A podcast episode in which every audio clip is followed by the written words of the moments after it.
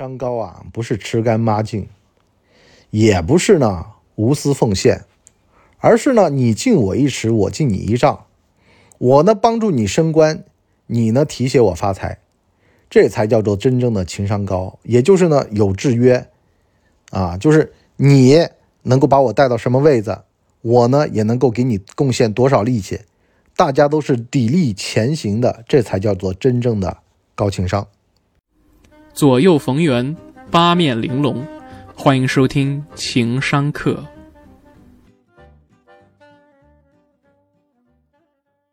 情商课啊，我觉得呢，现在啊，大家都有这么一个误区，就情商高就是会说话啊。你如果水平不够，实力不强啊，你说的话等于是个屁。一个穷秀才，天天呢跟老婆孩子说呀：“你们呀，跟着我算是。”捡到便宜了，我要是哪天啊一飞冲天，考上状元啊，我到时候非把你们都撇了不可，是不是？什么叫情商高呢？情商高实际上就是讲属于自己这个角色分内应该说的话。也有人呢就说呀，情商高啊，他就是控制情绪的能力啊，就是面对一些场合都很平和啊，心态很平。我说你这也是扯淡啊！你心态很平，那人家心态不平啊，是吧？以不变应万变也是个蠢货。关键在哪儿呢？关键就在于啊，你能够跟外界达到一定程度的互动，就你能够审时度势的跟外界产生互动。就比如说，真的到了别人要侵害你了，那你就可以直接龇牙咧嘴的跟他拼命，是吧？就是。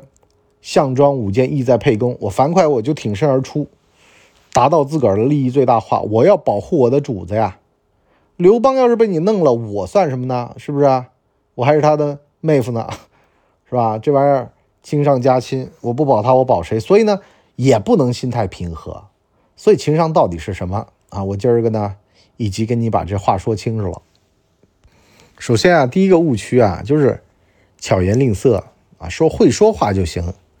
是吧？什么黄渤的人骑马，马骑人，啊，抬高别人，然后呢也顺便捧自己。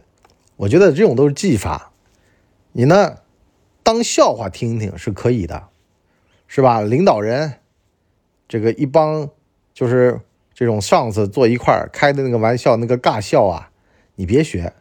为什么呢？那个玩意儿啊，实际上是他在这个场合下面。做的最优化的一种对话沟通方式，可是呢，你只学到了面儿上，你不知道它下面是什么水，有多深。就包括说我最近看这个《扫黑风暴》里边呢，这个督导组扫黑的啊，这个骆组长吃饭吃着，完了他跟身边的官员说啊，希望一个月之后还能见到彼此。那玩意儿不懂的人听着跟个笑话似的，懂的人啊已经发毛了呀。是吧？你丫在说什么呢？就想到时候把我们都逮进去呗。所以呢，那顿饭吃的味同嚼蜡。第一个就是要完成目的。你这个话要是带着目的去说的，你这叫情商高。如果说都是捧着别人，让别人高兴的，这不叫情商，你这叫这个很伤啊！就是我又不是捧哏的，我干嘛要捧着你们说呢？这个话里面啊，要藏话风。啊，就是得敲打敲打别人，让别人知道你的厉害，是不是啊？就跟那个山鸡被人家困在球场了，人家手上拿着玻璃瓶子要砸他了。山鸡三句话解决问题啊，第一句是吧，兄弟啊，我是谁？自报家门啊！你要得罪人，你就是得罪我们整个堂口帮会了。第二句，有本事来我们那儿玩啊！我那儿如果说打的话，是不是？那意思就是说呀。要么公平着来，今天不公平。第三，啊，我呢今天呢有点事儿，我先走了。啊，那意思就是你敢追你来，你敢来你来，是吧？情商高实际上都带着目的的，呃，这个就是紧急避险了吗？还有一个，比如说扫黑风暴里面，律师跟这个当事人说，啊，第一，你呢有说话和不说话的权利，跟案件有关的你得配合着说，没关的你可以不说。第二。你不身上有病吗？对不对？啊，要有事儿你就跟牢里面的人说啊，你这个身体要注意啊，什么意思呢？听着好像什么话都没说，但什么话都说了，你找不出毛病，都是带着目的的。什么目的呢？第一，你如果不想说，你可以不说，是吧？跟案件无关，你就你就行了嘛。第二，如果人家逼你，你就说自个儿身体有问题啊，这个时候人家就没办法逼你了。所以呢，这两点就把这个事儿给活活摁住了。所以呢，带着目的说，不要漫无目的，或者是为了说而说，这都是情商低的一种表现。第二个，慢点说或者不说。两个人啊坐一块儿啊，或者说一顿酒喝下来，你就会知道啊，话多的话密的权力低，话少的话慢的权力高，是吧？一个人只有掌控了整个场面，他讲话他慢点儿，别人也听。一个人密集的输出表达，就代表着他想用语言上的密度来让大家至少听进去几个词儿。这就像在家里面掌权的父母一样的，一个呢人狠话不多，小孩汗毛直立，这几个字儿里面的意思他都已经明白了。这爹就说三个字，我数三个数，三儿，那就已经慌了，是吧？该干嘛干嘛就知道了。可另外一个他娘在那儿，哎呦喂，是吧？小孩都倒背如流了，俩人都可以在那儿啊，把这段话颠来倒去的立体声在那播放了，是不是啊？话多话密，实际上代表着掌握不了情况。那么第二个呢，不说。什么叫不说啊？一个人只有有不说的权利，无言啊，或者说用南方话来说啊，就是瓦工啊，不讲不想。那么代表什么意思呢？就是啊，我想说说，我不想说，我可以不说。比如说啊，俩人在那聊天突然沉默下来。这会儿，对方把话头接起来，在那儿把话不掉地上的话呢，就代表着呀，实际上对方在乎这段关系。而另外一个人是可以选择说或者不说，那就代表着在这段关系当中的权力位会更高。用一个俗话来说，叫被捧着说，就捧着不让话掉地上。为什么会这样啊？实际上啊，这就是人掌控了这个事情的。主动性，我可以不说，不说比说要高级，少话比多话要高级。这个在面上是这样的，实际上底层的逻辑是什么呢？你只有掌握住了整个情况，你才可以选择不说，否则的话，你也不知道这里面水深水浅，你只能选择用话多。特别是年轻人啊，你搞不懂水深水浅，有的时候慌啊，你什么都往外唠。如果看刑侦剧的话，你会发现啊，这人如果社会的阅历不够，掌握的情况不足，了解法律不行，他就老是什么都往外搂啊。政府我什么都交代，实际上呢，只需要讲跟这个事儿有关系的，甚至呢是有的人假话全不说，真话不说全，你能拿我怎么地？是不是啊？这就是高智商犯罪了。所以呢，这种派出所的人一看就知道这人道行深浅。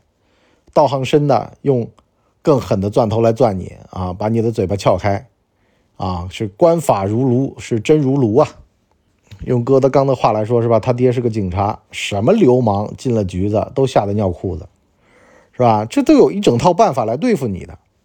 啊，警察话越少的审问的犯人是越怕，话越多的的犯人还在那儿骑在头上拉屎拉尿呢。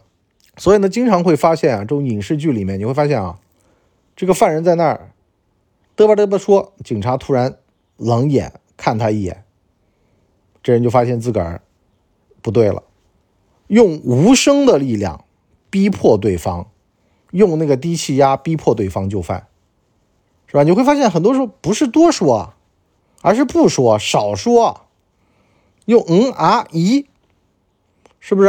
用疑问句。甚至是疑问词儿、拟声词儿，让对方在你的这个强大的气场之下，该说说，不该说不说。第三个呢，就是共情力啊。你如果说啊，情商高是什么呢？是用更高的维度去替他们去争取权利。比如说像电影《革命者》里面李大钊，民国时候为什么读书人那么的怀念？就是因为那个年代读书人真的是拯救万民于水火的，为万世开太平、为往圣继绝学的人啊，他就能够策动起一场斗争，拉动人民群众。去斗老外啊，在工部局门口去抗议，完了呢还成功了。为什么？他知道组织原则，他知道啊，以点带面，把这些工人代表组织起来，他们后面就会牵出来几千人跟他上街就行了。啊，他不用扯着嗓子啊，在那儿啊，就是苦大仇深的，他只需要找几个什么沙场的代表啊，沙场就是现在的互联网公司嘛，对不对？要喜欢九九六的啊。这个努力啊，斗争起来，从而呢争取自己的权利。通过帮人去争取权利，从而得到劳苦大众的支持，啊，所谓的布尔什维克就是多数派嘛。所以呢，讲到这儿啊，你会发现那些巧言令色的、话多话密的，啊，说那种人家爱听的，啊，捧人家、吹捧自己的，都是低端的东西。高端的是什么呢？高端的往往啊。这个猎人呢，是以猎物的形式出现的，是吧？小姑娘打扮的美美的坐那儿啊，完了呢，你上去搭讪，你以为那是你的猎物，实际上你是他的盘中餐。同年进公司的你呢，拼命干活，努力奋斗，觉得呢，只有努力才能够升职加薪。可是呢，那人呢，就在那儿偷奸耍滑，只干重要的啊，挑挑拣拣的，反而呢，平步青云。你说你死不死啊？为什么呢？就是因为不懂得真正的情商底色。情商底色就是啊，把自己的利益和他人的利益同步最大化，在里面取一个中间值，让对方满意了，完了呢，自己呢也在里面得利了，而不是呢让对方利益最大化。对方在想，反正你这傻子吧，你叫他干他就干，他也不要求什么升职，也不要求加薪。啊，意愿也不强烈，是不是啊？偶尔提一提，可是呢，看那个意思啊，不给也行，就跟舔狗一样的。你说谁会让你上位呢？你上位对他来说有什么好处呢？甚至是你都捏不住对方。所以呢，我们上半集先聊到这儿，下半集呢跟大家讲讲啊，情商高是什么？情商高是你我五五分，情商低是什么呢？要么对方十分，自己零分；要么自己十分，对方零分。面子里子，最后呢只能取一样，要么人家夸夸你，哎呦小伙子真勤劳，完了呢升职加薪都无望，小伙子高风亮节；要么你吃干抹净，最后呢得罪对方，也不知道哪天呢就死在了人家的手上，啊，就所谓的像最近某大互联网公司的那些啊，真的想要鱼肉他自己的下面的员工，是吧？呃，干出这种龌龊之事，你以为没有反噬的吗？五五分啊，就是。面子里子大家都对半开啊，这样的话是最安全也是最长久的。那这个模式咱们怎么玩呢？在我们的下半集来跟大家聊。好了，我们今天就先到这里，我们情商课下半集再见，拜拜。哎呦，节目听完了哈，我是麻辣电台的台长杰森，欢迎大家添加干嘛电台官方微信，微信 ID 是文博小号的全拼，加入我们的社群，一起交流成长吧。干嘛电台扫清你人生路上的所有坑。付费订阅，请关注微信订阅号“干嘛播客”。